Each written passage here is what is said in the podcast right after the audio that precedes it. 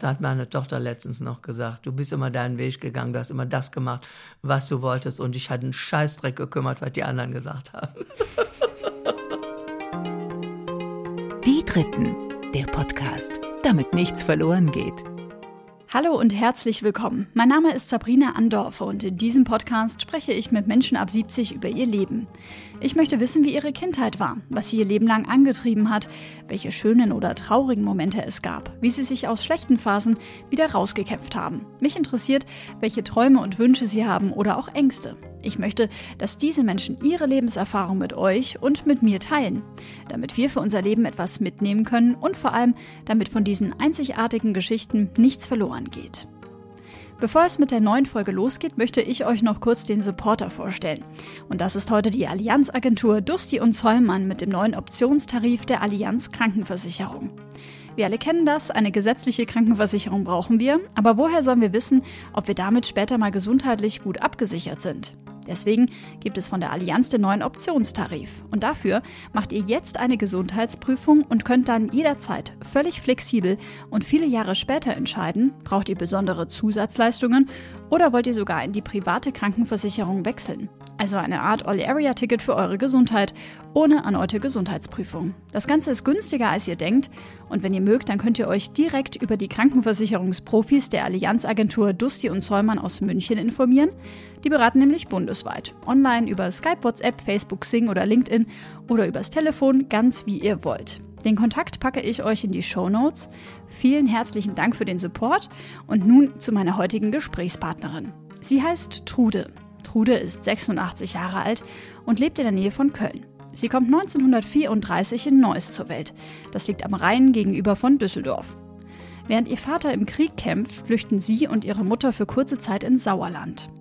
Dort erlebt sie dann, wie Tiefflieger auf sie und andere Kinder schießen. Das alles und auch die vielen Bombennächte in Neuss habe sie aber gut weggesteckt, sagt Trude. Mit 14 Jahren fängt sie in Düsseldorf dann eine Lehre zur Groß- und Außenhandelskauffrau an und lernt später ihren Mann kennen, einen Schiffsingenieur, mit dem sie die Welt bereist. Trude verdient ihr Geld auch als Schauspielerin, Model oder arbeitet in einer Werbeagentur. Sie sagt von sich, sie habe ein tolles Leben gehabt, einen tollen Mann und zwei wunderbare Kinder. Und in dieses Leben tauchen wir jetzt ein. Eine Sache noch, lasst euch von dem Klingelgeräusch, das ab und zu im Hintergrund zu hören ist, nicht stören. Das ist ein Bewegungsmelder, wenn jemand an der Haustür vorbeigeht. Viel Spaß! Hallo und herzlich willkommen, Trude. Ich freue mich sehr, dass Sie sich heute Zeit genommen haben für mich. Ja, hallo, äh, ich freue mich auch und äh, dann wollen wir gleich mal loslegen. Mhm. Ich muss dazu sagen, wir beide kennen uns nicht. Wir haben uns gerade vor einer halben Stunde zum ersten Mal persönlich ähm, kennengelernt. Wir haben einmal telefoniert und ich muss sagen, das war das kürzeste Vorgespräch, das ich jemals für diesen Podcast bisher geführt habe. Denn Trude sagte mir direkt, ja, kein Problem, kommen Sie vorbei. Ich hole mein Handy raus und wir machen einen Termin. Und das hat mich echt von den Socken gehauen. Das muss ich jetzt Ihnen mal so direkt sagen. Sie sind 86 und sind hier am Handy, aber fit wie ein Turnschuh. Ist Ihnen das wichtig? Ja, natürlich. Aber für mich ist das eigentlich selbstverständlich. Ich finde da also nichts äh, Ungewöhnliches bei. Wir gehen da auch gleich nochmal intensiver drauf ein. So viel schon mal an dieser Stelle. Ein bisschen ungewöhnlich ist das schon. Sie sind nämlich auch noch Unternehmerin, richtig? Ja. Bevor wir einsteigen, was Sie mit 86 Jahren noch alles so leisten und machen und tun, gehen wir doch einmal zurück in Ihre Kindheit, Trude. Wollen Sie mich da mal so hin mitnehmen? In welchem Jahr sind Sie geboren? Hatten Sie Geschwister? Wie war Ihr Elternhaus so? Erzählen Sie mal. Ja, ich bin 1934 geboren, habe keine Geschwister. Mein Vater war sehr sportlich. Ähm, der hat mich schon mitgenommen ins Schwimmbad. Da konnte ich noch nicht laufen. Ich habe auf seiner Schulter gesessen und er ist mit mir im Köpper ins Wasser gesprungen. Äh, ich bin also, uns wurde also hart gefahren. Mein Vater wurde dann ja leider 1940 eingezogen als Pionier und äh, war mit meiner Mutter bis 1947, als mein Vater aus russischer Kriegsgefangenschaft war, alleine. Okay. Und meine Mutter hat mich also sehr selbstständig erzogen.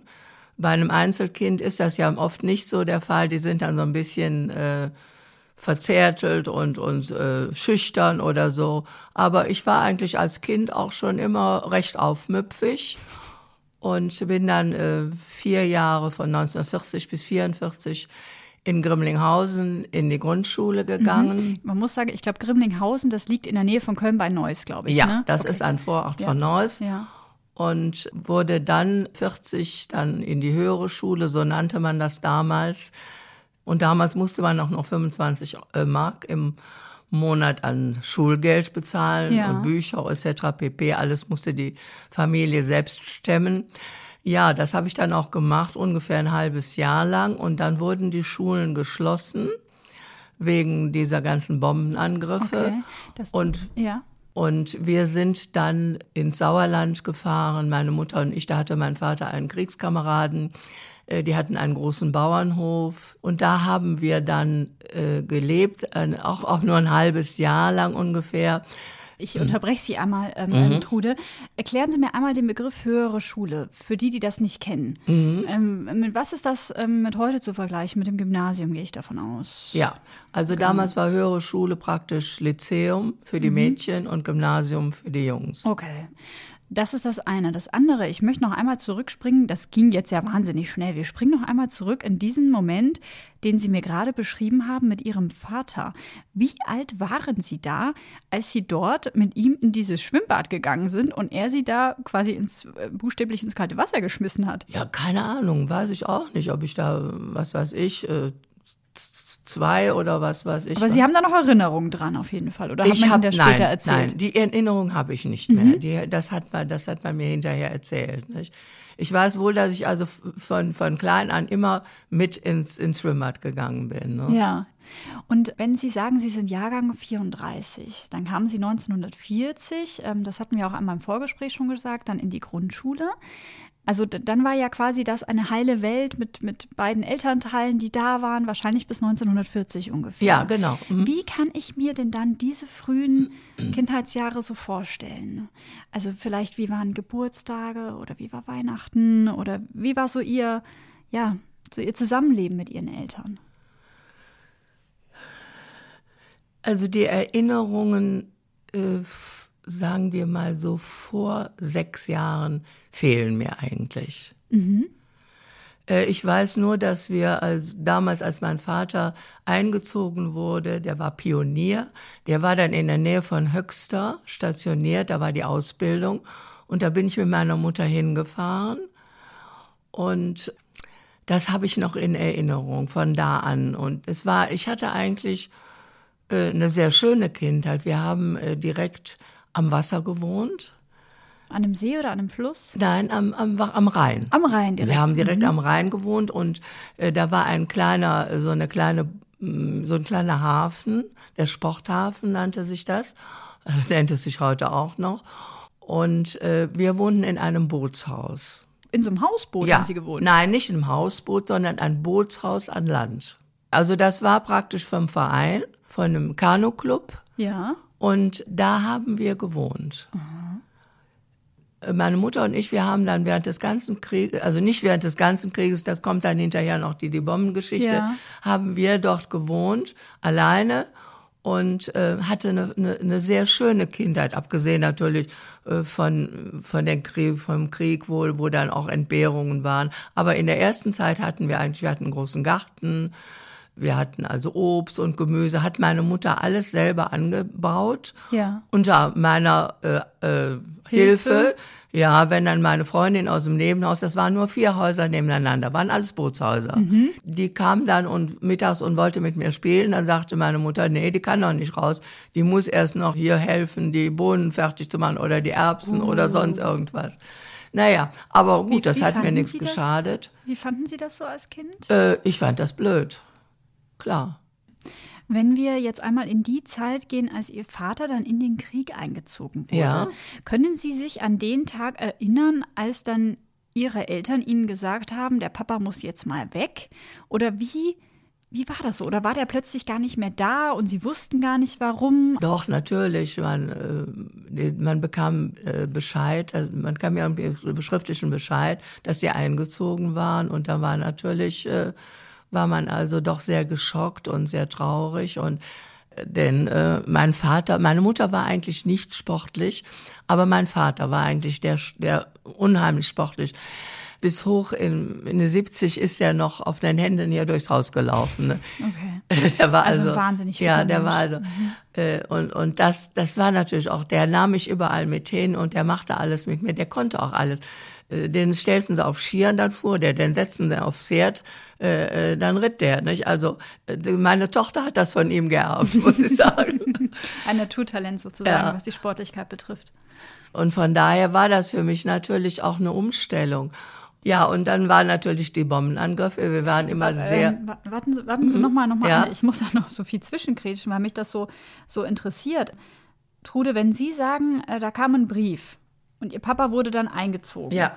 Also haben Sie das noch bildlich vor Augen, wie dann dieser Abend oder dieser Tag war? Nein. Als der Brief kam? Nein, nein, Wissen Sie noch den Tag, als Ihr Vater dann wirklich äh, das Haus verlassen hat? nein. Haben Sie das irgendwie, also glauben Sie, dass Sie das verdrängt haben? Oder, ähm, weil Sie waren ja dann schon, ja, fünf oder sechs Jahre alt, Hm, ne? Sechs. Hm. Ja, ja. Ich kann mir das ja nicht vorstellen. Mhm. Ich, ich bin jetzt 31, ich habe den Krieg nie miterlebt, ich habe das nie erleben müssen, dass einer meiner Elternteile weggeschickt wird, weil es von, weil das so bestimmt wurde, Ja. sage hm. ich jetzt mal. Ne?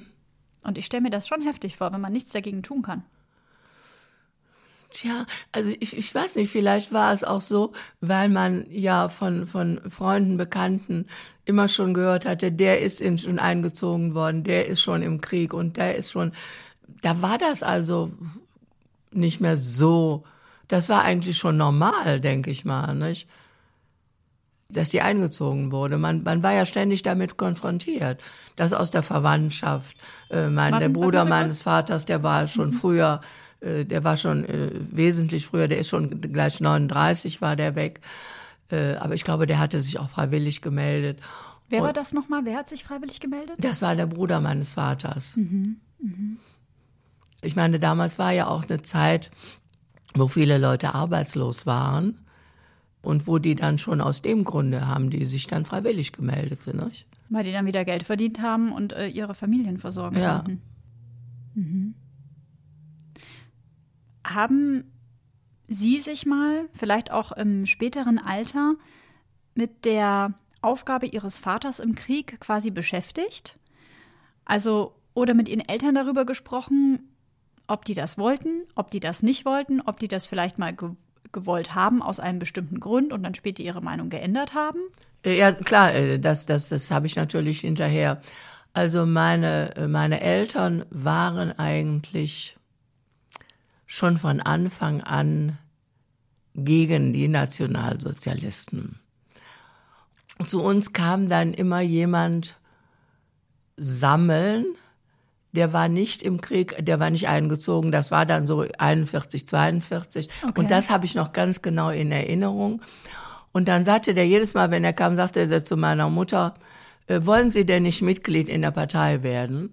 Und dann hat meine Mutter gesagt, ja, sehr gerne. Wenn Sie für meinen Mann in den Krieg gehen, dann werde ich Mitglied bei der Partei. Ne? Das war immer so ihr, ihre Antwort.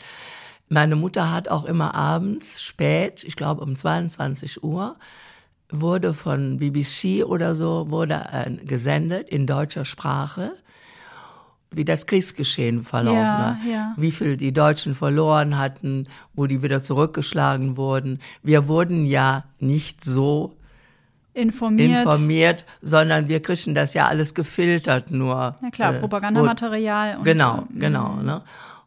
Wir haben natürlich, man hat heute, hört man oft von jungen Leuten, wieso habt ihr euch nicht gewehrt? Wieso habt ihr nichts gesagt? Wie, Im Anfang war es natürlich so, da war alles wunderbar. Die Leute bekamen Arbeit, es war, es ging aufwärts mit Deutschland, es wurde Gott weiß was gemacht. Man hatte überhaupt keine Probleme. Später, ich weiß natürlich nicht, wann jetzt dieser Umbruch erfolgte, dann kam die SA, die SS. Und das waren ja die scharfen Hunde, ne?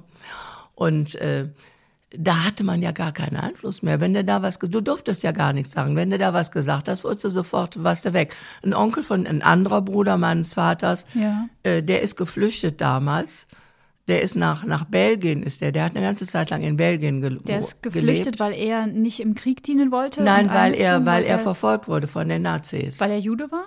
Nein, nein, nein, nein, nein. Aber der hatte irgendwas gegen die gesagt, der hatte irgendwie was dagegen. Der war, äh, hat sich auch, glaube ich, äh, politisch irgendwie hat er sich betätigt und der ist dann geflüchtet. Mhm. Das sind noch die Erinnerungen, die ich dann habe und wo man auch nachher drüber gesprochen hat. Und wir haben natürlich bei uns in dem kleinen Dorf kriegte man so auch ja überhaupt gar nicht alles mit. Und dass die Juden damals äh, weggeschafft wurden, das hat man natürlich mitbekommen. Aber wir haben gedacht, die würden in ein Arbeitslager, würden die. Aber von dieser ganzen äh, fürchterlichen Geschichte hatten wir überhaupt keine Ahnung. Ich weiß noch, dass nach dem Krieg die Filme gezeigt wurden von den Konzentrationslagern, Ja.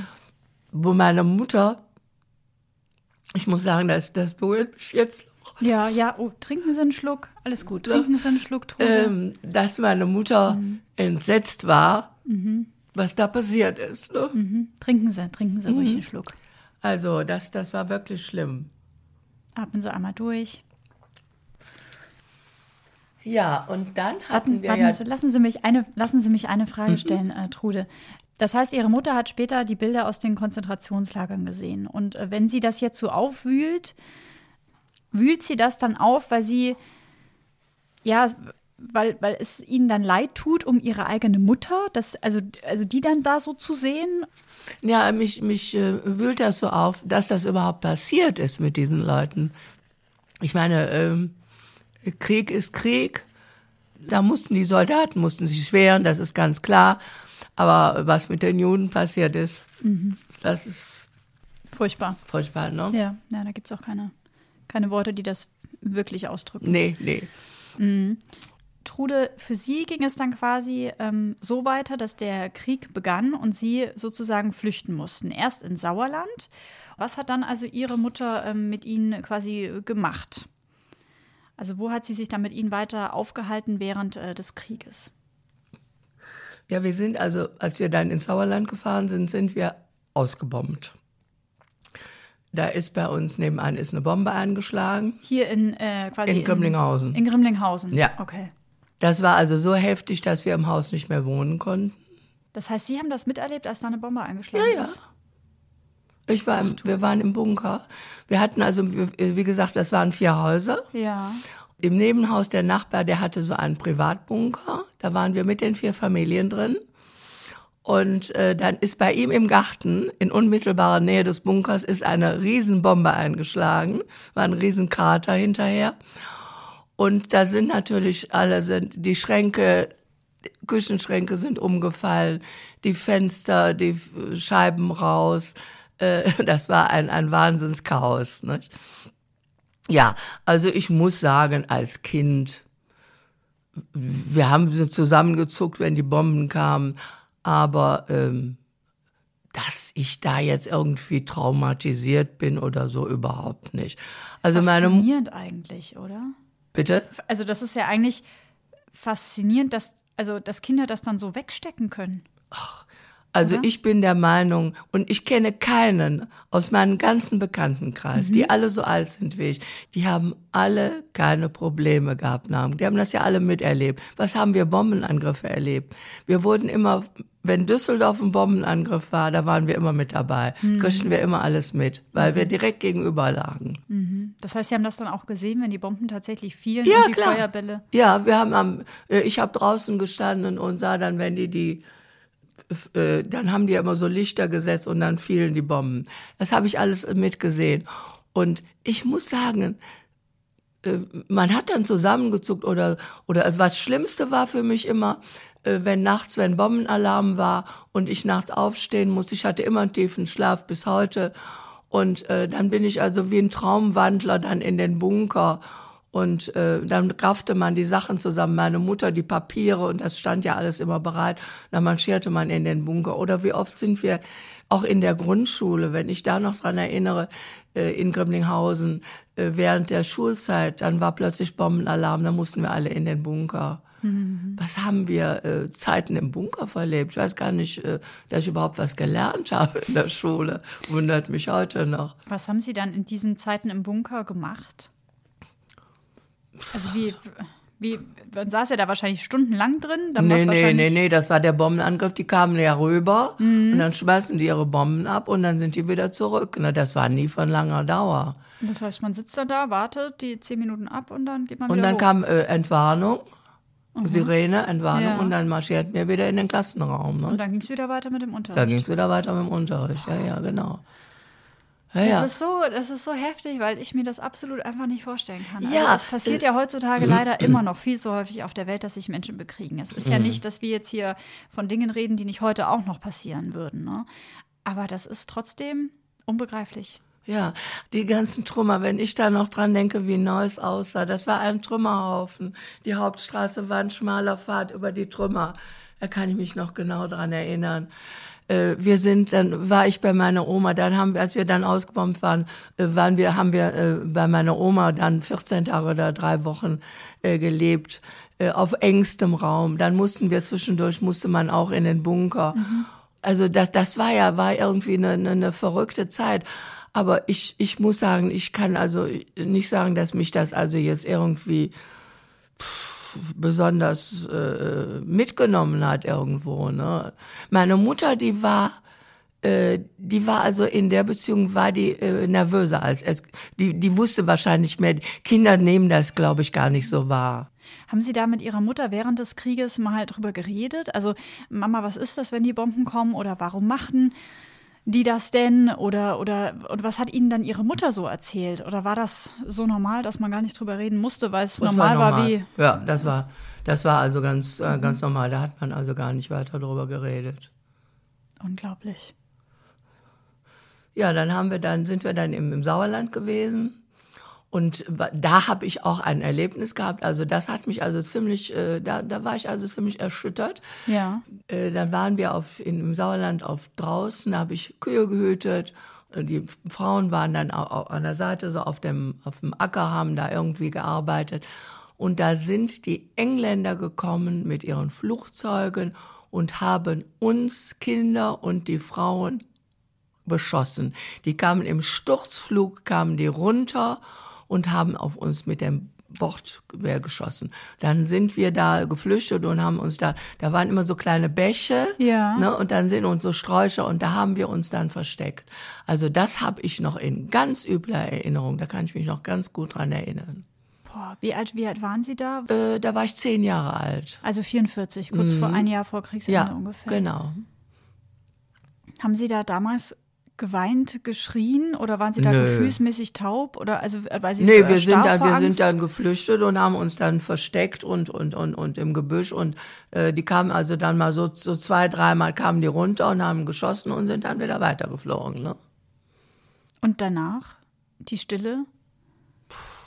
Ja, danach ging es also weiter. Ne? Haben wir natürlich dann zu Hause erzählt, als wir dann zu den Eltern kamen, haben gesagt, hier, so und so. Und ja, damit war die Sache erledigt, ne? Das, okay. Weil man, also ich. Das war, das war ziemlich heftig, muss ich sagen. Das habe ich auch noch sehr gut in Erinnerung. Mhm. Dann hm? müssen Sie ja Todesangst gehabt haben. Eine andere Angst kann das ja gar nicht sein. Kann sein, ja. Aber das, das, das, das habe ich irgendwie verdrängt, habe ich also irgendwie. Mhm. Ne, ich, ich hatte das wohl noch irgendwo in Erinnerung, so, aber und dann haben sie sich da reingekauert in die Büsche und haben sie sich dann die Ohren zugehalten? Bitte? Haben sie sich dann die Ohren zugehalten, während sie dann da in diesem Busch lag? Das weiß oder? ich nicht mehr. Das weiß ich nicht mehr.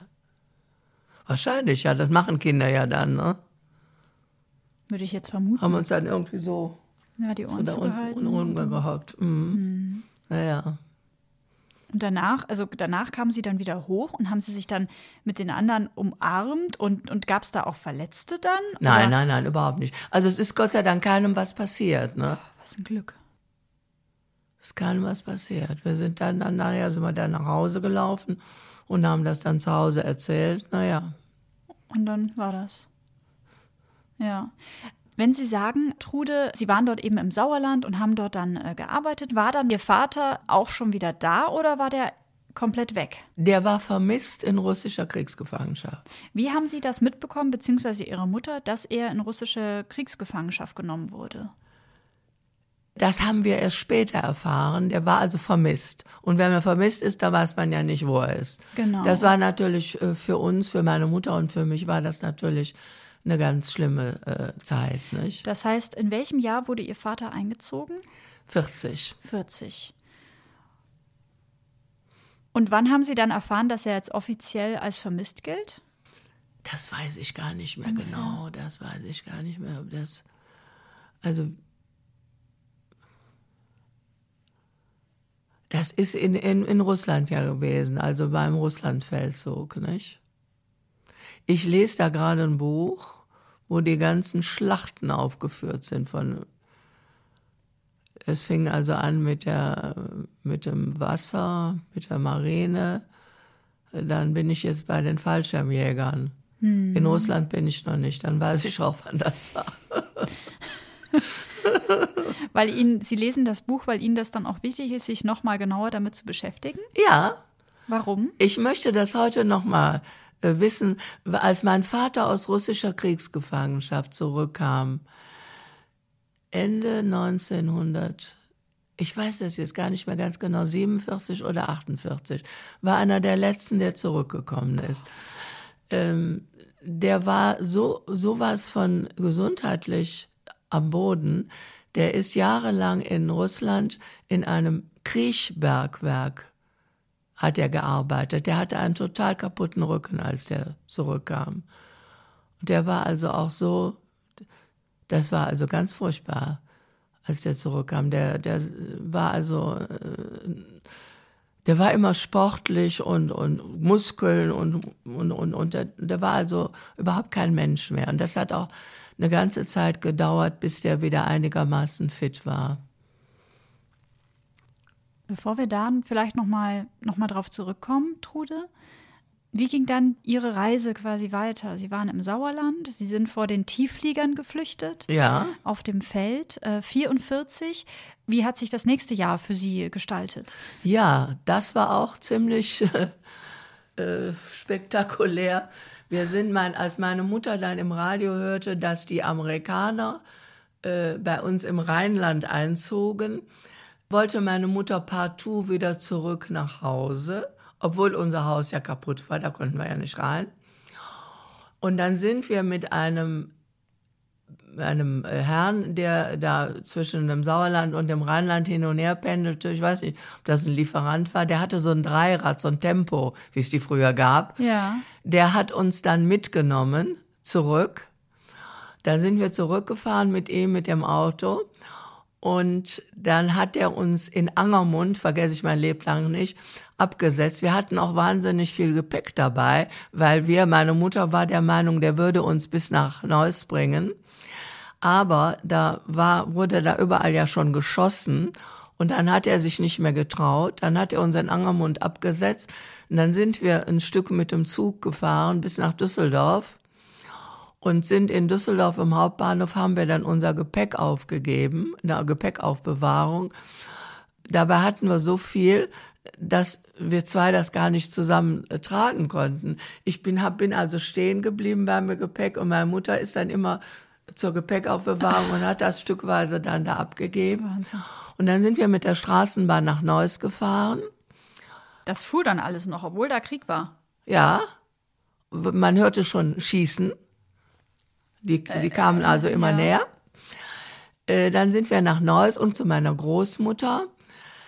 Äh, die wohnte in Gömmlinghausen. Deren Haus war auch ausgebombt. Die hatte in Gömmlinghausen hatte die eine kleine Wohnung mit ihrer Tochter, die meine Also die- Tante war, aber zwei Jahre jünger war als ich, ein Nachkömmling. Oh, ja, oh, Ja. okay. Oh, ja. Und äh, da haben wir da Asyl gefunden bei ihr. Und als die Amerikaner dann bei uns einmarschierten, da haben wir im Bunker gelebt. Nicht nur ein paar Tage, sondern etwas länger. Ich glaube, eine Woche oder so bestimmt, mindestens. Ich habe meinen elften Geburtstag im Bunker verbracht. Okay, das müssen wir jetzt noch mal einmal sortieren. äh, also Sie, Sie wollten dann wieder zurück vom Sauerland nach Neuss. Ja, und ähm, haben Zuflucht gefunden bei ihrer Oma, weil die dort eine kleine Wohnung hatte. Ja. Und an, bei dieser Wohnung gab es auch einen Bunker. Ja, Und ähm, äh, zu welchem für alle Leute, die da auf der Straße wohnen. Okay, und zu welchem Zeitpunkt sind Sie dann quasi in diesen Bunker rein? Also dann waren die Deutschen in Düsseldorf und die Amerikaner waren in Neuss. Mhm. Und dann wurden die Schüsse so schlimm und die Kämpfe, dass Sie dann da alle in den Bunker Wir geflüchtet konnten sind. nicht draußen in den Wohnungen bleiben, weil die Deutschen schossen nach Grimlinghausen und die Amerikaner schossen nach Düsseldorf. Ne, also äh, und dann äh, sind, haben wir dann im Bunker äh, gelebt und zwischendurch sind die Frauen dann raus und haben wir zu essen besorgt. Wir hatten ja im Bunker nichts zu essen. Ne? Dann ist meine Mutter mit meiner Oma mit dem Fahrrad sind die zu den Bauern da in der Umgebung waren ja überall Bauernhöfe und bei der Gelegenheit hat, äh, hat meine Oma eine deutsche Granate ihren Arm abgeschossen. Oh Gott. Und das war natürlich jetzt sehr dramatisch. An sich ist das nicht schlimm, ne? kann man ja, muss man nicht mehr sterben. Aber äh, es gab ja jetzt so schnell kein, keine, äh, keine, keine Kein Hilfe. Sanitäter, kein- Und äh, die mussten dann bis nach Dormagen zum Krankenhaus. Und die hat in der Zeit so viel Blut verloren, dass die daran gestorben ist. Nein. Ja. Ach du. Okay, das heißt, Sie waren ja 10, 11 Jahre alt, sitzen Elf, da im mhm. Das heißt, Ihren Geburtstag haben Sie dann noch zusammen mit Ihrer Oma und mit Ihrer Mutter verbracht. Ja, im Bunker. Wie war das dann? Was war das? Also wie, hat man dann Oh Gott, also hat man dann Happy Birthday gesungen oder also das ist doch total zynisch irgendwie oder oder Ja, ja, klar. Ja, man hat, also man, man hatte ja kaum was zu essen da. Das wurde ja, man hat, das war, wurde nicht gefeiert. Ich kann mich nur erinnern, da gab's einen, einen Jungen aus der Nachbarschaft, der war also 14 oder 15 schon und der hat mir, werde ich nie vergessen, so ein kleines rotes Nappa äh, Maniküre-Etwischen geschenkt zu meinem Geburtstag. Das Was? hab, Was Maniküre-Etui. Ach so, Maniküre. Maniküre-Etui. Also mit, mit Nagelfeile und ja, so ein klein, so groß war das ungefähr, aus rotem Nappa-Leder. Wunderschön. Das hat er mir zum Geburtstag, hat er wahrscheinlich von seiner Schwester oder von seiner Mutter irgendwo. äh, und das habe ich ähm, zu meinem elften Geburtstag von dem zum Geburtstag geschenkt im bekommen. Bunker sitzend. Ja, ja, das, da habe ich noch eine Erinnerung dran. Das war also ganz lustig. Und dann Ich fand später, den nicht mal nett. Sie fanden den nicht mal nett. Nee. Aber ist ja dann trotzdem nett, wenn er ihnen so nette Genau. Geschenke macht. War eine nette Geste. Ja, und dann haben wir dann da im Bunker war verbracht und ja, dann ist meine Oma gestorben. Ja, äh, Moment, also dann, Sie saßen dann in dem Bunker. Also Ihre Mutter geht da mit ihrer Oma raus, weil es einfach nichts zu essen gab. Und hat man sich dann Die haben gehamstert. Hamster nannte man das damals. Mhm. Hat man sich dann ähm, also dann verabschiedet, weil man wusste, es kann sein, dass derjenige nicht mehr wiederkommt? Oder war das Nö, einfach? nö. Das Wir war gehen, auch so wir, wir holen, normal. Mhm. wir gucken mal, dass wir was sind, haben die Milch und, und Gemüse und was weiß ich, haben die dann. Oder was man so im Bunker essen konnte. Man konnte ja gar nichts kochen da, ne? Also haben Sie sich dann überhaupt von Ihrer Oma verabschiedet an dem Tag? Nee. Wissen Sie das noch? Ja, weiß ich nicht mehr. Nö. Ja, sind halt gegangen, ne? Hm, Die ist dann ins Krankenhaus, die ist dann noch im Krankenhaus gewesen und ist dann, ich glaube, am nächsten oder übernächsten Tag ist die gestorben. Ich habe die auch nicht mehr gesehen. Wir haben dann auch gar nicht, äh, ich weiß auch gar nicht, wie das mit der Beerdigung war, kann ich mich gar nicht mehr dran erinnern. Das ist alles in, in dieser Zeit, das äh, ging alles so unter, ne? Ja. War also irgendwie komisch. Das heißt, Ihre Mutter kam dann irgendwann wieder zurück, aber ohne Ihre Oma. Mhm. Ja, Können Sie sich an den Moment noch erinnern? nee, nee. Da ist so viel passiert, wissen Sie, da, so, so die einzelnen Dinge. Äh, Wir sind dann da auch nicht geblieben, sondern sind dann in das Haus meiner Oma, Großeltern, was auch total zerbombt war. Also die Außenmauern standen noch, innen waren die Mauern auch noch da. Ähm, dann habe ich mit meiner Mutter Steine geholt. Da habe ich die Steine geklopft mit elf Jahren. Ich hatte hier oben keine, keine Fingerkuppen mehr von dem rauen Stein abgeklopft und haben dann dem Mäuerchen gemacht und alles gemacht. Und da haben Sie dann quasi sich wieder was Neues ähm, Und ähm, da haben wir dann sozusagen. praktisch mit, mit Kohleofen natürlich. Hm. Und da haben wir dann auf der linken Seite zwei Zimmer bezogen, meine Mutter und ich. Wohnküche und dahinter Schlafzimmer. Mhm. Lassen Sie mich einmal einkrätschen, Mhm. äh, Trude. Wie war das denn zu der Zeit ähm, mit der Hygiene? Also, ne, ich meine, wir Frauen haben gewisse Dinge, ihre Mutter wird das, wird das gehabt Ja. haben, dass man eine Monatsblutung hat. Ähm, wie, wie, wie hat sich sowas eigentlich dann gestaltet? Wenn sie dann da ja auch nicht nur einen Tag im Bunker saßen und elf Jahre alt wurden und äh, fließend Wasser gab es ja wahrscheinlich überhaupt nicht mehr irgendwann? Oder also wie war das denn? Ja, die sind dann kurzfristig mal in die Wohnung gelaufen, zwischendurch. Ja. Die, der, der Bunker war in der Nähe der Wohnung. Das war nicht weit entfernt. Dass man schnell da rein dass sie mal quasi. schnell da reingegangen sind ne? und, und haben dann da auch, äh, schätze ich mal, auch was zu essen vorbereitet und haben das dann mit in den Bunker genommen. Ne?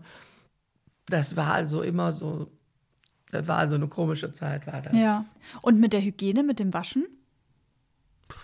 Keine Ahnung. Wochenlang, tagelang einfach nicht gewaschen, logischerweise wahrscheinlich, ne? Wahnsinn. Ich habe noch eine Frage, die mich interessiert. Von dem Moment, wo Sie erzählt haben, dass Ihr Haus ausgebombt, ausgebombt wurde, das, das Bootshaus.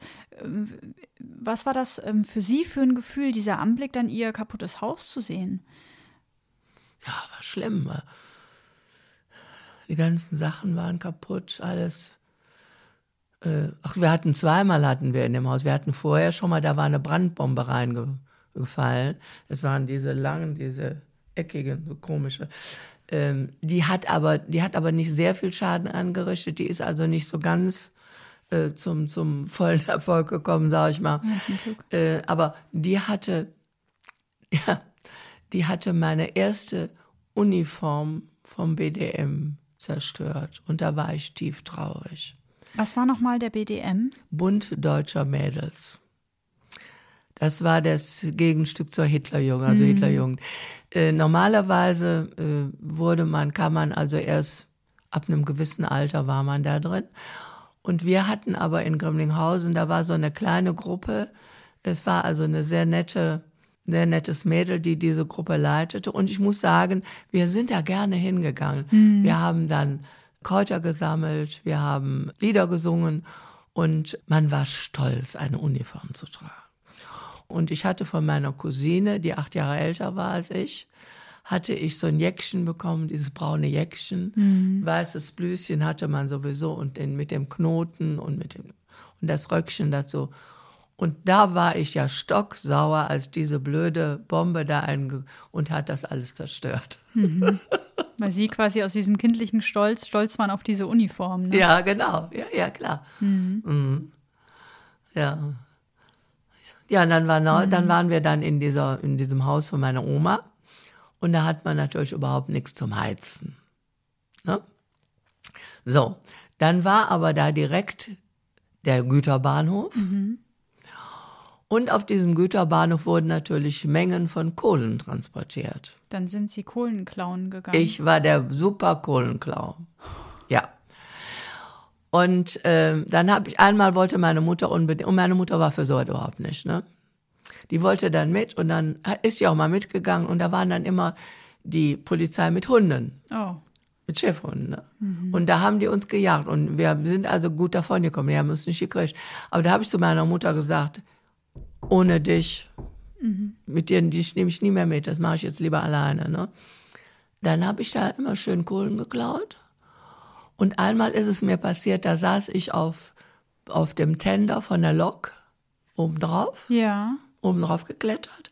Ich hatte so eine große Tasche, die Kohle da rein. Ja. Und die Jungs hier, die, die saßen da drin, die sahen mich natürlich, ne? Die haben das aber geduldet. Also die, die, die Zugschaffner oder ja, Lokführer die, der, oder die, wie auch der, immer. Der, der Lokführer, der Lokführer mit seinem Heizer. Okay. Die der saßen musste da ja immer drin? Mhm. die heizen. Die saßen da drin und, und dann fuhren die los. Nein. Jo. Und Sie sitzen auf dem Zug? Ich sitze da oben drauf. Oh. Und dann sagt, oh, was ist das denn? Und dann sagten die, richte nicht auf, wir fahren nur bis Köln. Das war aber ein Das Witz, ist ne? ja- ach und so. die, die haben dann nur ein Stückchen rangiert und sind, haben dann wieder gehalten und haben sich natürlich totgelacht über mein erschrockenes Gesicht. Das, das- war meine Erfahrung mit dem Kohlenklau. Das heißt also, Trude, Sie bauen sich da mit Ihrer Mutter ähm, zusammen ein neues Zuhause auf nach dem Krieg. Ja. Wie ging es dann für Sie weiter? Äh, Wir haben dann dort gelebt bis 1948. Bis zu dem Zeitpunkt, das hatten Sie vorhin mal angedeutet, als dann Ihr Vater aus dem aus ja, der Kriegsgefangenschaft genau. wieder zurückkam. Ja, mein Vater ist dann 48 aus dem Krieg zurückgekommen. Was war das für ein Tag? Können Sie sich daran noch erinnern? Ja, das war also irgendwie komisch. Und mein Vater war also, ich habe den erst gar nicht erkannt. Der hatte eine Glatze, der hat immer so schöne blonde Haare gehabt und ähm, war also sah, war vollkommen fremd für mich. Stand der auf einmal vor Ihrer Tür quasi? Oder wie? Oder, oder gab es dann da vorher Briefkontakt? Also wusste man, dass der jetzt kommt? Ja, meine Mutter hatte wohl kurz, ganz, aber ganz kurzfristig vorher Bescheid bekommen, nicht, dass er kam. Und äh, ja, dann stand, dann war der plötzlich da, dann stand der plötzlich vor der Tür. Ne?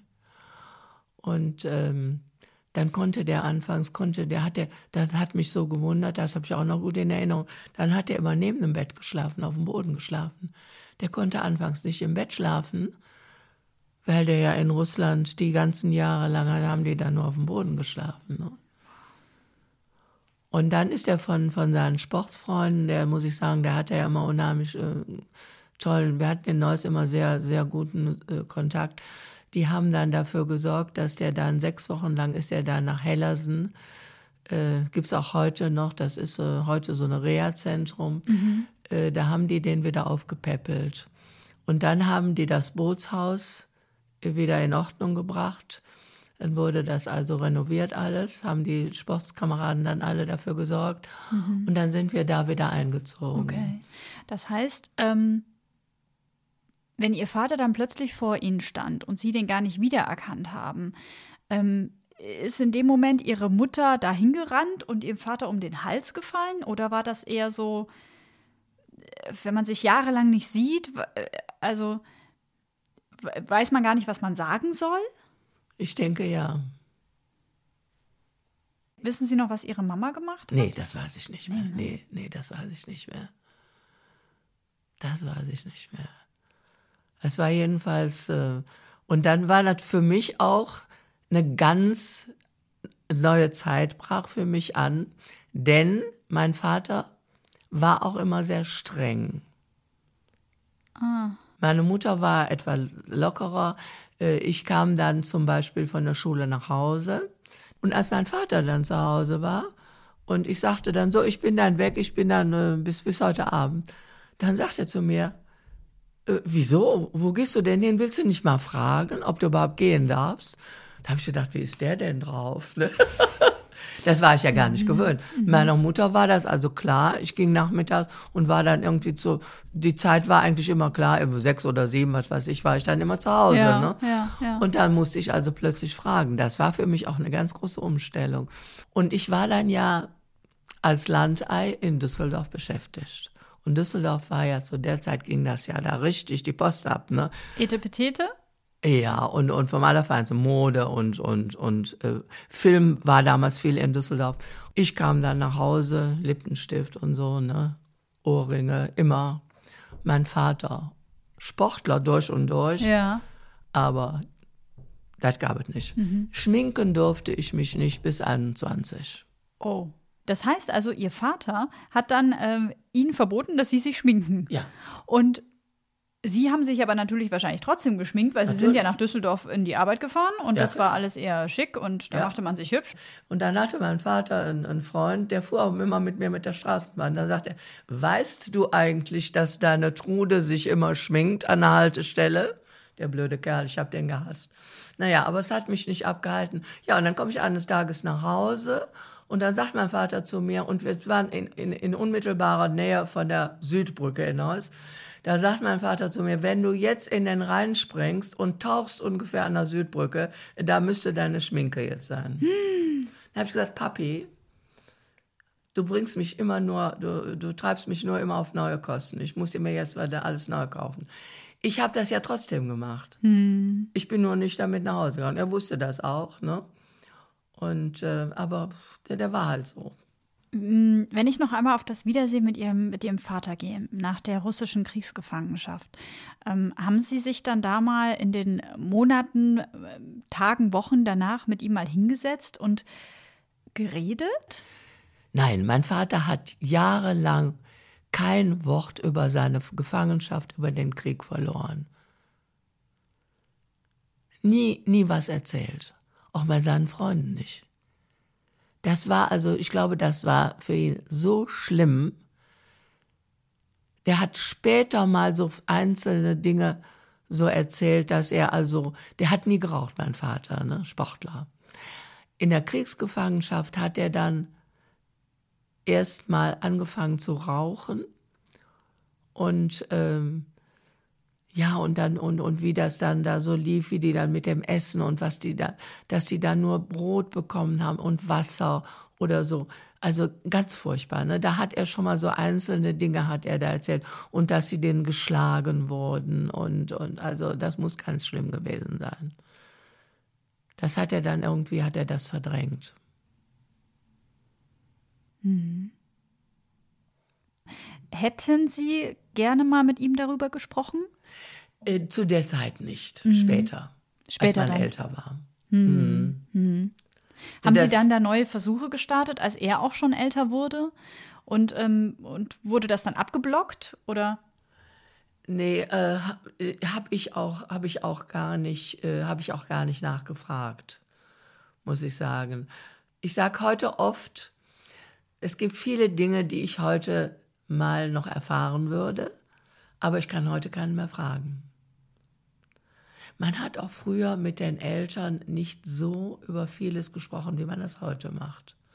Wenn ich zum Beispiel so äh, sehe, wie meine Tochter auch mit ihrem Sohn heute schon, der also 13 ist, der jetzt 14 ist, äh, wie die miteinander kommunizieren, wie die miteinander umgehen, das Ganze, das ist, finde ich, großartig. Ja. Mhm. Aber ähm, das, das wurde früher gar nicht so. Meine, meine Mutter mit mir ja auch. Ich meine, mit meiner Mutter auch. Äh, dadurch, dass wir alleine aufeinander äh, angewiesen waren, äh, hat die also auch sehr viel mit mir gemacht, auch mit mir viel geredet und mich in allen Dingen auch mit einbezogen, mich auch um Rat gefragt. Also da äh, sehe ich wieder eine Parallele zu meiner Tochter heute. Das mhm. hat meine Mutter auch gemacht. Mhm. Das heißt, Ihre Mutter war dann da schon vielleicht sogar ein bisschen was fortschrittlicher und ihre Auf Zeit voraus. Ja, mhm. war die. War, also es war eine sehr gut aussehende Frau und ähm, die war eigentlich sehr, in, in diesen Dingen war die sehr fortschrittlich, ja. Mhm.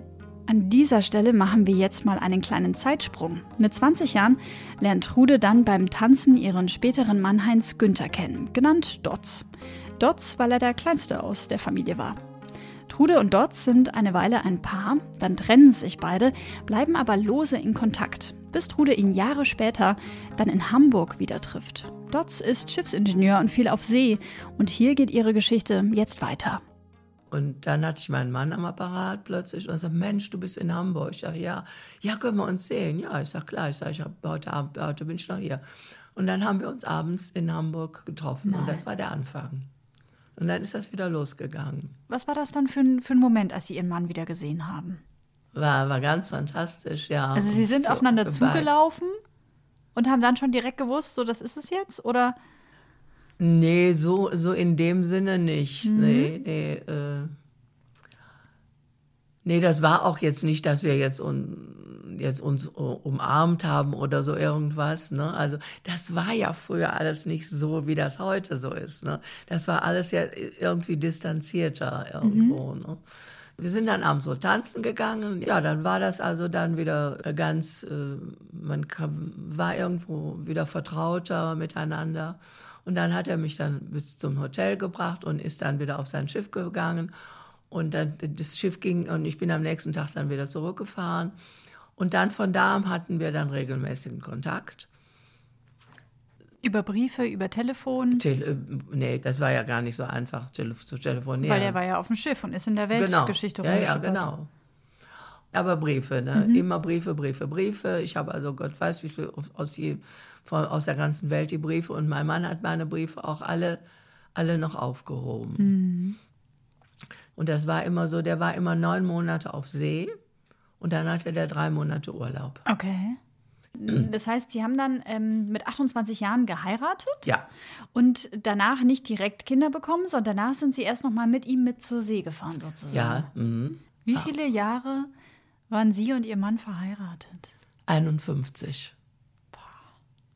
Ach, wie schön. Dann hat mein Mann ist dann noch weiter zur See gefahren. Was waren denn so, so Länder, Orte, die Sie dann auch gesehen haben mit Ihrem Mann zusammen? Ja, dann hat er sich ja sofort, als wir verheiratet waren, hat er sich aus dem Staub gemacht. Dann ist er nach Hamburg, dann hatte er ein Schiff in Hamburg. Und dann sollte der neun Monate weg. Ne? Oh, also Sie hatten gerade frisch geheiratet und dann sollte der Ja. für neun Monate weg. Und dann, äh, dann rief er dann von unterwegs aus an und hat gesagt, also wir machen noch eine Reise hier im Revier, du kannst mitfahren. Äh, erwarte dich am so und so vielten in Kiel-Hautenau an der Schleuse, da kannst du einsteigen. Erwarte dich, aber so und so viel ist es. ja, das waren also drei Tage später oder so, ne? Das ist so ein Befehlston, das ist echt witzig. Nee, nee, das Aber war das nicht war so. so, das ne? war also höflich, ne, so. damals. Mhm. Äh, das war ja damals alles kurz und präzise. Das Ja, ja. ging ja dann auch Zack, zack. Mhm. Äh, über, über Telegramm ne? oder so. Und dann bin ich, dann habe ich meine Sachen gepackt und Mhm. bin dann da eingestiegen. Und dann haben wir dann so eine, so eine Kurzreise gemacht. Da sind wir nach, äh, nach Frankreich gefahren, Frankreich. Äh, dann waren wir in, äh, sind wir nach Dänemark gefahren. Und dann bin ich in Friedrichshafen, bin ich dann wieder ausgestiegen, weil, weil die dann rübergingen über einen großen Teich. Und dann bin ich mit dem Zug, da stehe ich dann da an der Pier. Das Schiff, habe ich auch noch Fotos von, wo, wo das Schiff dann ausläuft und stehe dann da einsam und musste dann mit dem Zug wieder nach Hause fahren. Ne? Und war dann neun Monate dann äh, alleine zu Hause. Und ähm, Wie war dann der Moment, als Ihr Mann dann wieder zurückkam nach den neun Monaten? Nee, das kommt ja noch vorher, geht ja noch weiter los. Dann hatte mein Mann die Rückreise. Und als Ehefrau konnte ich ja dann wieder mitfahren. dann so. war ich, weiß ich nicht, zwei Monate oder sowas an Bord. War das dann von Südafrika oder? Nee, da bin ich nach Miami geflogen. Ah ja. Das ging dann auch alles wieder sehr schnell. Und das ging dann immer so ratzfatz, ne? Und dann sind Sie nach Miami und waren dann mit ihm auf dem Schiff und sind dann zurückgeschippert? Der auch noch von, den- von wegen. Äh, dann äh, hatte mein Mann gesagt, also am so und so vielten sind, sind wir wieder in Miami. Die, die macht, das war ein Kühlschrift, die holten Bananen von Puerto Cortés nach Miami. Flo, fuhren die immer hin und her, ne? Wo ist der erste Ort? Äh, Mittelamerika. Okay. Mhm. Und dann habe ich dann ein Ticket, damals 1300 so und so viel Mark, nur für den Hinflug. 1300 Euro Mark für den Nur für den Boah. Hinflug. Sagte meine Mutter, ach, das viele Geld und so. Dann habe ich gesagt, ich weiß nicht, ob ich da nochmal hinkomme, das ist mir ganz egal. Mhm. Ne? Und dann sind Sie alleine nach Miami geflogen. Und dann äh, komme ich am Flughafen an. Keine Menschenseele erwartet mich. Ne? Oh nein. Kein, Flug, kein, kein Hotel, kein nix. Ne? Ich mit meinem Köfferchen. Und äh, der, der Dollar stand da 4,40 Euro.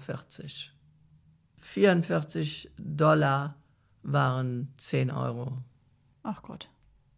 Also es war sauteuer. War sauteuer.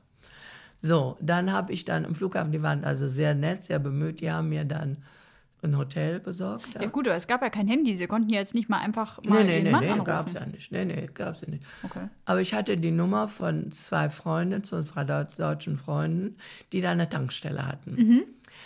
Und ähm, da hatte ich die Telefonnummer von den Jungs, aber das war samstags abends. Und der Agent war natürlich samstags abends auch nicht da. Äh, hatte die beiden Telefonnummern. Ja, dann habe ich mir ein Hotel gesucht, habe mich mit dem Taxi in das Hotel fahren lassen und habe dann erstmal von dort aus versucht, die Jungs zu erreichen. Äh, Die hatten damals aber schon einen Anrufbeantworter. Mhm, okay. Und dann habe ich gesagt, also ich bin jetzt hier im Hotel so und so und ähm, wenn ihr wollt, könnt ihr mich ja anrufen oder euch melden. Am nächsten Morgen im Hotel, ich bin noch im Zimmer, rufen die von der Rezeption oben an.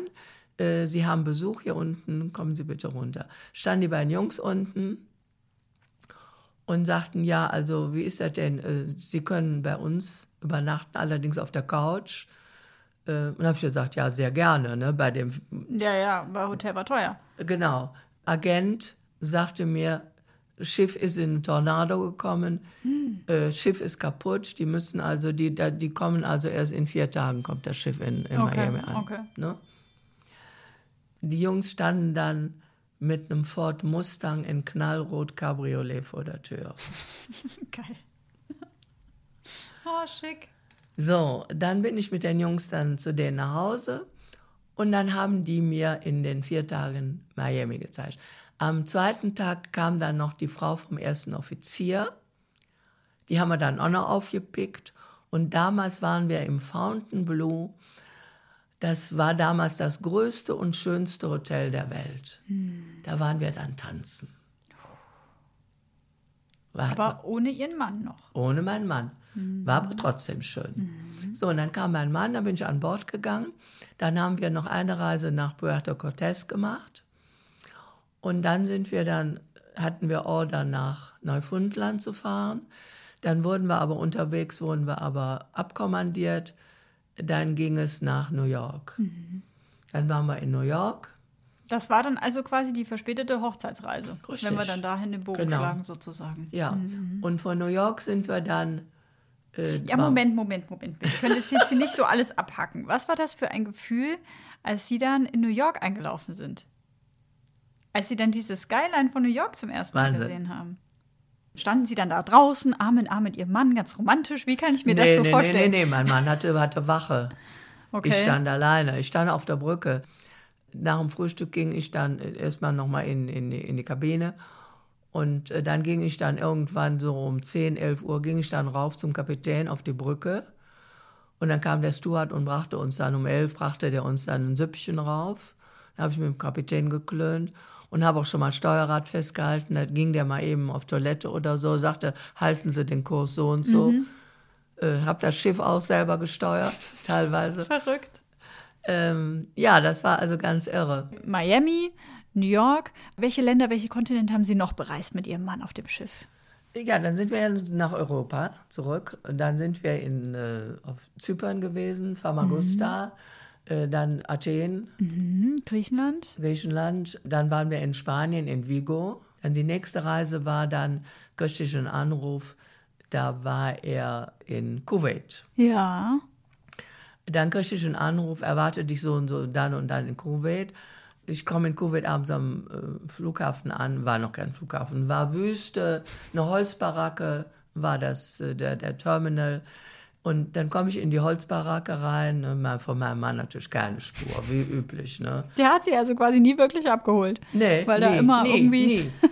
Spannend. Ja.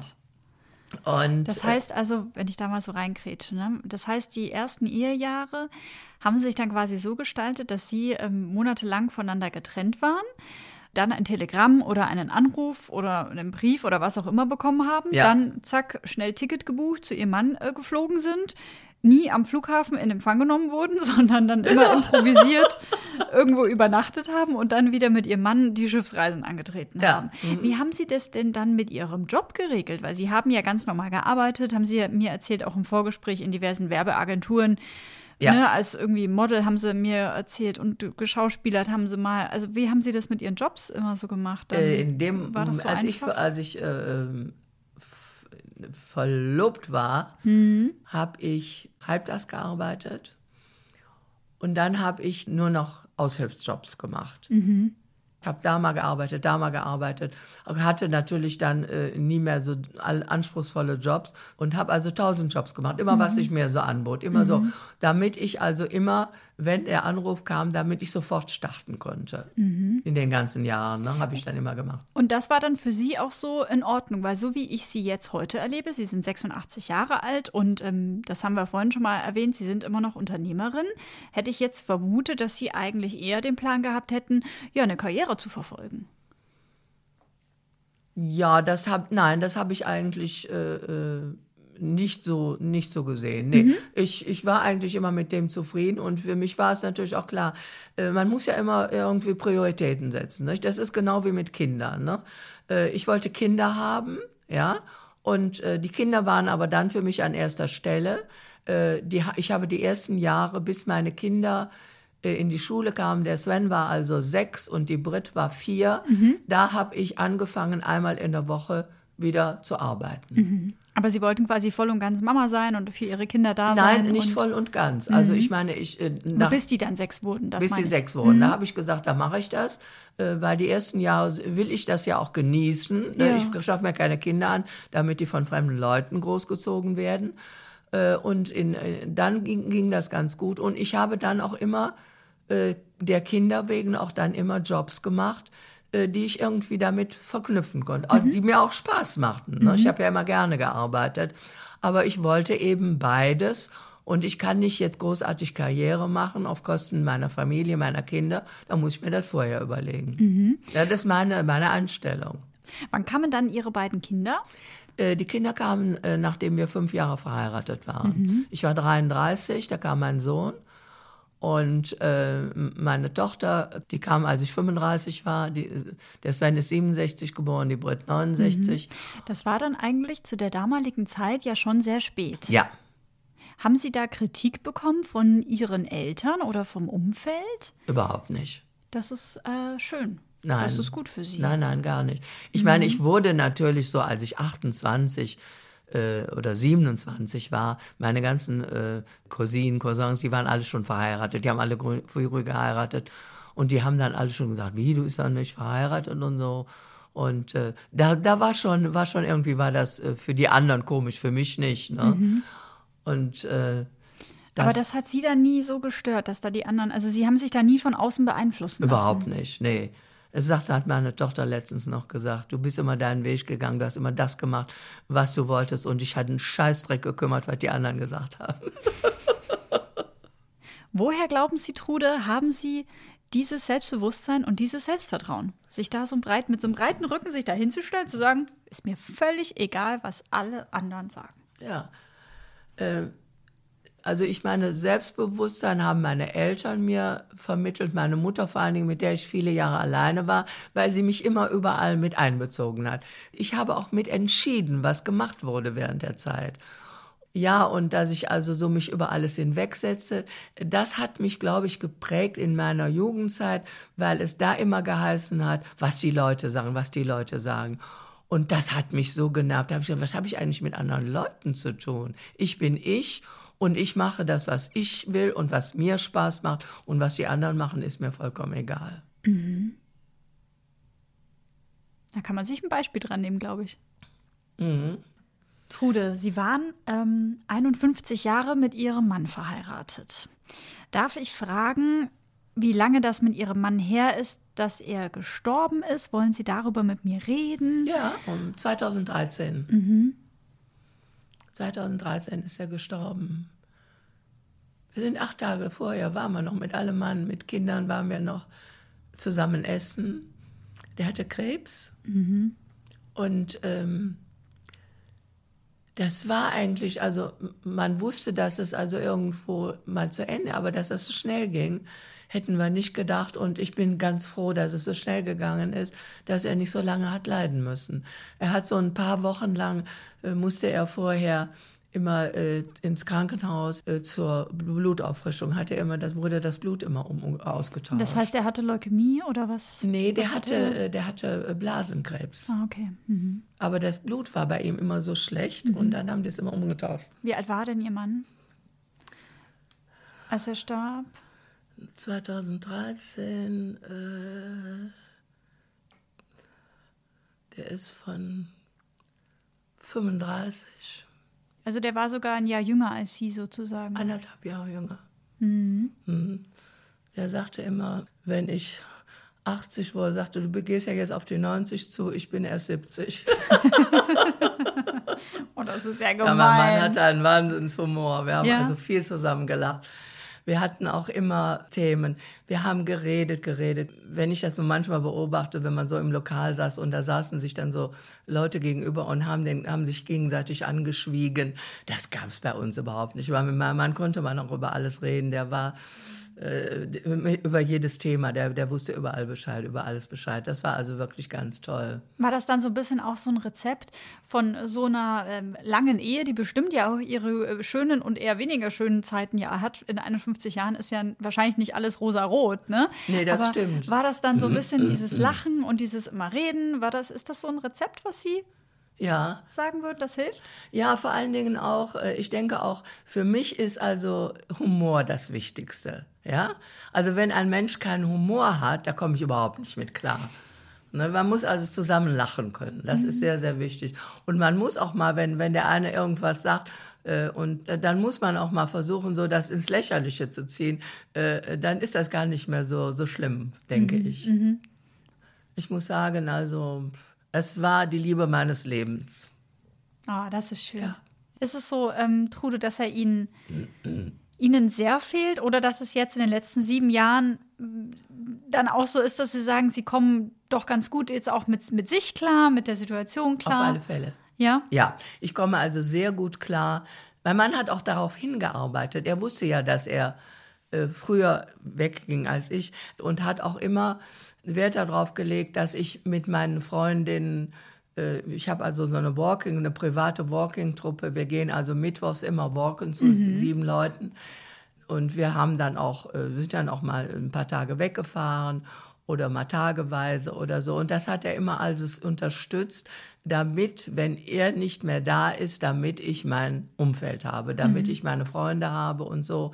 Das hat er immer, hat er immer schon im Vorhinein, wenn er nicht mehr da ist, dass es mir gut geht, nicht? Und er hatte mir seine ganzen Unterlagen, da sind noch so und so viele Rechnungen zu machen, wenn ich also nicht mehr da bin, dass du das Geld noch bekommst, dass du die Rechnungen wegschickst und hat er also unwahrscheinlich alles dafür gesorgt. Das war dann quasi mit Beginn der, der Krankheit und der Diagnose, als das anfing? Ja. Oder war das auch sowas, was sich quasi ähm, auch durch Ihre Ehejahre gezogen hat, dass das völlig normal war, dass Sie was mit Ihren Mädels, sage ich jetzt mal, machen und er was mit seiner Arbeit oder mit seinen Kumpels, dass man auch getrennte Nein, Bereiche nein, hat? Das nein. kam dann eher. Das kam zum Schluss erst. Äh, mein, Mann und, mein Mann hat also nie irgendwo, der ist, ist weder Kegel gegangen noch sonst. Das Einzige, was er, was er gemacht hat, war Golf spielen. Aber sonst hatte der keine Ambition. Der hat immer gesagt, mein Hobby ist meine Familie. Äh, wir haben alles gemeinsam gemacht. Ja. Wir hatten wohl unsere gemeinsamen Freunde immer, aber es ist nicht so gewesen, wie das heute zum Beispiel ist, dass die Mädels dann mal alleine gehen oder die Jungs mal alleine so gehen. Äh, Das haben wir in der Zeit nie gemacht. Also das haben wir wohl in den späteren Jahren erst gemacht. Im Anfang nie. Da waren wir immer zusammen. Unsere Kinder haben ja schon immer gesagt, meine Güte, ihr seid immer, äh, ihr hängt immer aufeinander. Och, das ist aber echt schön. Ja, Wenn man dann so viele Jahre miteinander verbringt und dann zusammen aufeinander hängt. Immer, immer, immer, immer zusammen. Ne? Ja. Nee, und ja, Sie, Sie wollten ja wissen, wie, wie ich das dann äh, verkraftet habe. Ich habe das sehr gut verkraftet, weil ich habe auch gesagt, ich habe eine wunderbare Zeit gehabt. Ich danke jeden Tag, dass es mir so gut geht. Mein Mann hat dafür gesorgt, dass es mir auch gut geht. Und ähm, ich genieße das. Ich habe nur ein Leben und ich genieße mein Leben jeden Tag. Es könnte mein letzter sein. Und es hat niemand etwas davon, wenn ich jetzt hier die Trauerpalme spiele. Und das nutzt meinem Mann nichts und mir noch alle am allerwenigsten. Also habe ich vom ersten Tag an, nachdem mein Mann gestorben war, habe ich hoffnungsvoll in die Zukunft geblickt und habe gesagt, ich mache das Beste draus. Und ich bin, seit mein Mann äh, verstorben ist, ich bin noch nicht ein einziges Mal auf dem Friedhof gewesen. Weil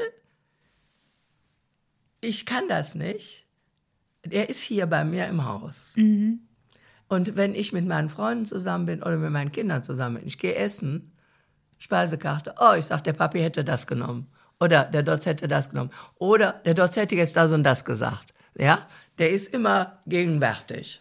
Ja. Das ist meine Trauer, da- beziehungsweise das sind meine Erinnerungen, mit denen ich lebe. Ja. Und äh, das ist für mich ist das genau das Richtige.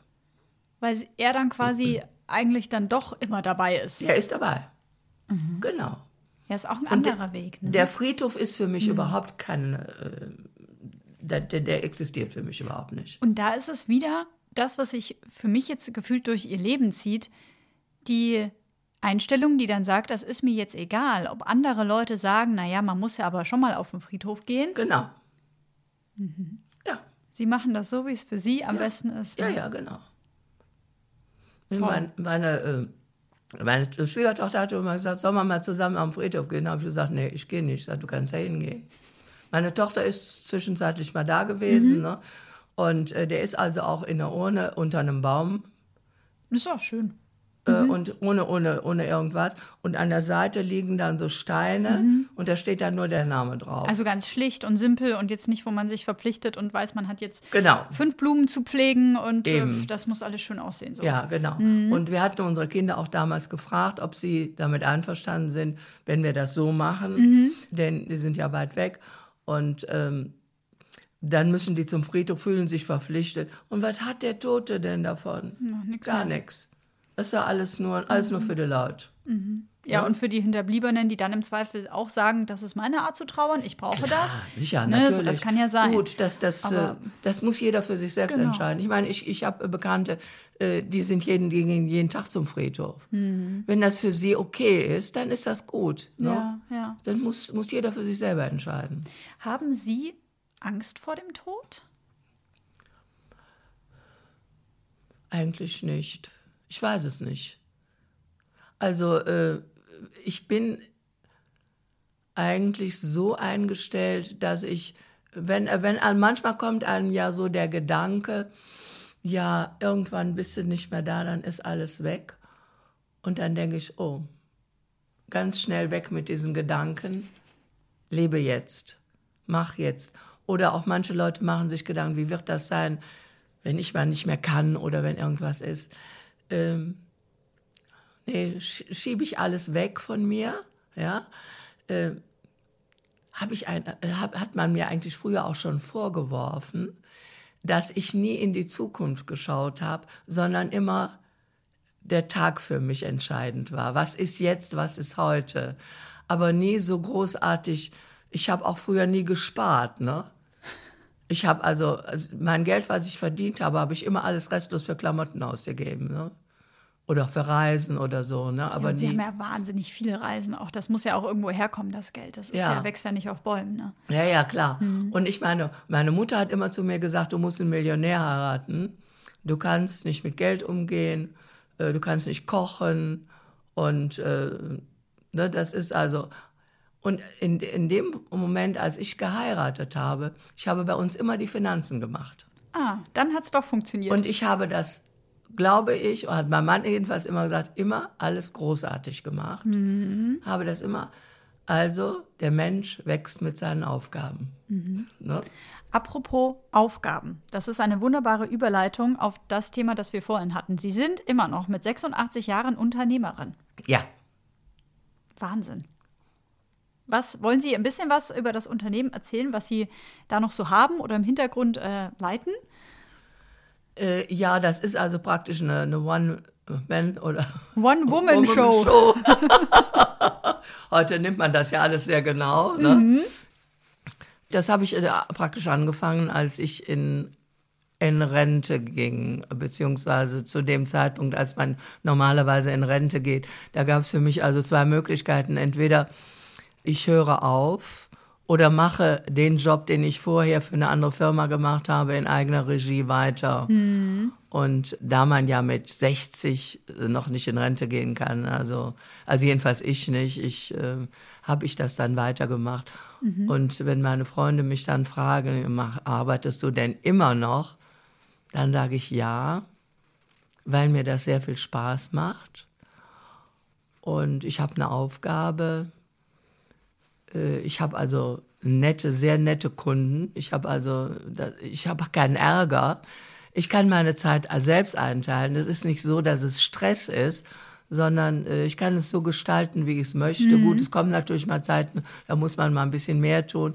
Aber im Übrigen kann ich das Ganze wunderbar bewältigen. Ja, und es bringt ja auch noch Geld. Ne? Geld Ja. kann man immer gebrauchen. Ja, das stimmt.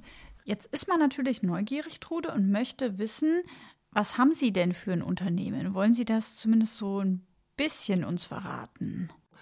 Ich beliefere Krankenhäuser, Kliniken äh, in der Bundesrepublik äh, mit Lagerungsstillkissen, äh, vorwiegend also für Neugeborenenstationen und für Kinderkliniken. Und so bin ich heute noch immer dran. Dann habe ich immer mal äh, gesagt, ja, ich höre dann äh, mit 70 oder mit 75 auf.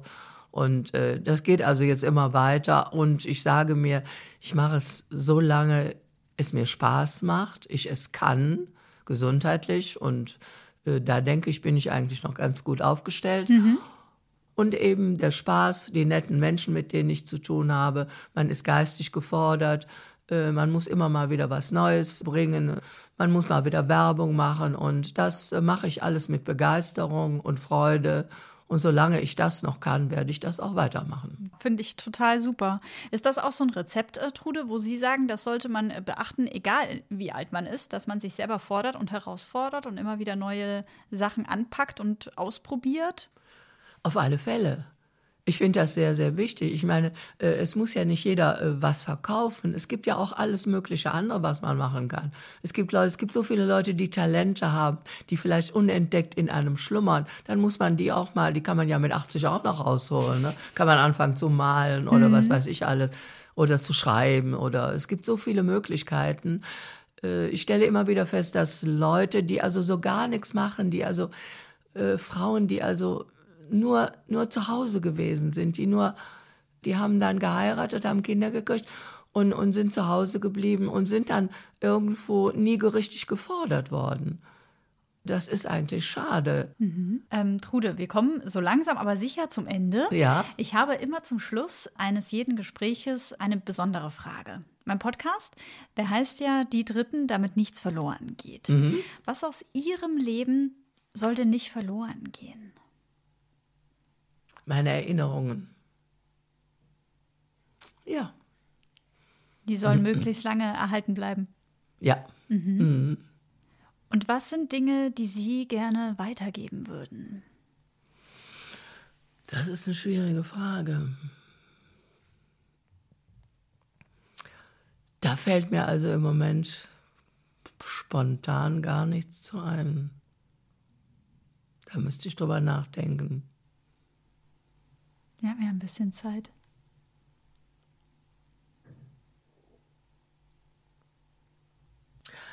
Ja, also ich würde sagen, dass man immer optimistisch durchs Leben geht, dass man seinen Humor nicht verliert, dass man aufrichtig ist, auf andere Leute zugeht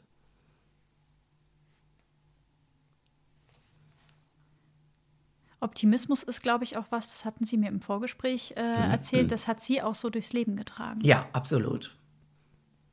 Absolut. Äh, mein Mann war manchmal etwas pessimistisch und ähm, er war vorsichtig. Ich bin da erst die, eher die optimistische Spielernatur. Mhm. Und das war ein wunderbarer Ausgleich bei uns. Wenn ich dann dann hat er mich wieder runtergeholt. Mhm. Oder wenn er unten war, habe ich ihn wieder hochgeholt. Mhm. Ja, Wunderbar. das war also eine, eine, eine, ganz wunderbare Kombination eigentlich. Mhm. Vielen, vielen Dank, Trude, für dieses wunderbare Gespräch. Wollen Sie noch was sagen? Ja, und ich äh, bedanke mich auch für das Gespräch. Es war sehr interessant, hat mir sehr viel Spaß gemacht. Und alles, alles Gute für Sie und weiterhin sehr viel Erfolg und dass alle Ihre Wünsche, die Sie an die Zukunft haben, in Erfüllung gehen. Vielen, vielen lieben Dank, Trude. Tschüss. Tschüss. Vielen Dank fürs Zuhören. Ich hoffe, euch hat die Folge gefallen. Ich freue mich, wenn ihr fleißig Abos und Bewertungen für den Podcast verteilt. Ich freue mich auch über Vorschläge von euch für GesprächspartnerInnen und natürlich über Nachrichten, wie euch die Folge gefallen hat. Schreibt mir gerne eine E-Mail oder bei Facebook oder bei Instagram unter Die Dritten der Podcast. Die Links dazu findet ihr auch in den Show Notes. Vielen Dank an dieser Stelle auch nochmal an die Allianzagentur Dusti und Zollmann aus München für den Support und die Unterstützung. Den Link zum Optionstarif der Allianz Krankenversicherung und zur Allianzagentur Dusti und Zollmann packe ich euch auch in die Show Notes. Wir hören uns wieder in zwei Wochen. Bis dahin wünsche ich euch eine tolle Zeit, habt Spaß bei allem, was ihr jetzt noch so macht und führt wunderbare Gespräche mit euren Lieben, damit nichts verloren geht. Eure Sabrina.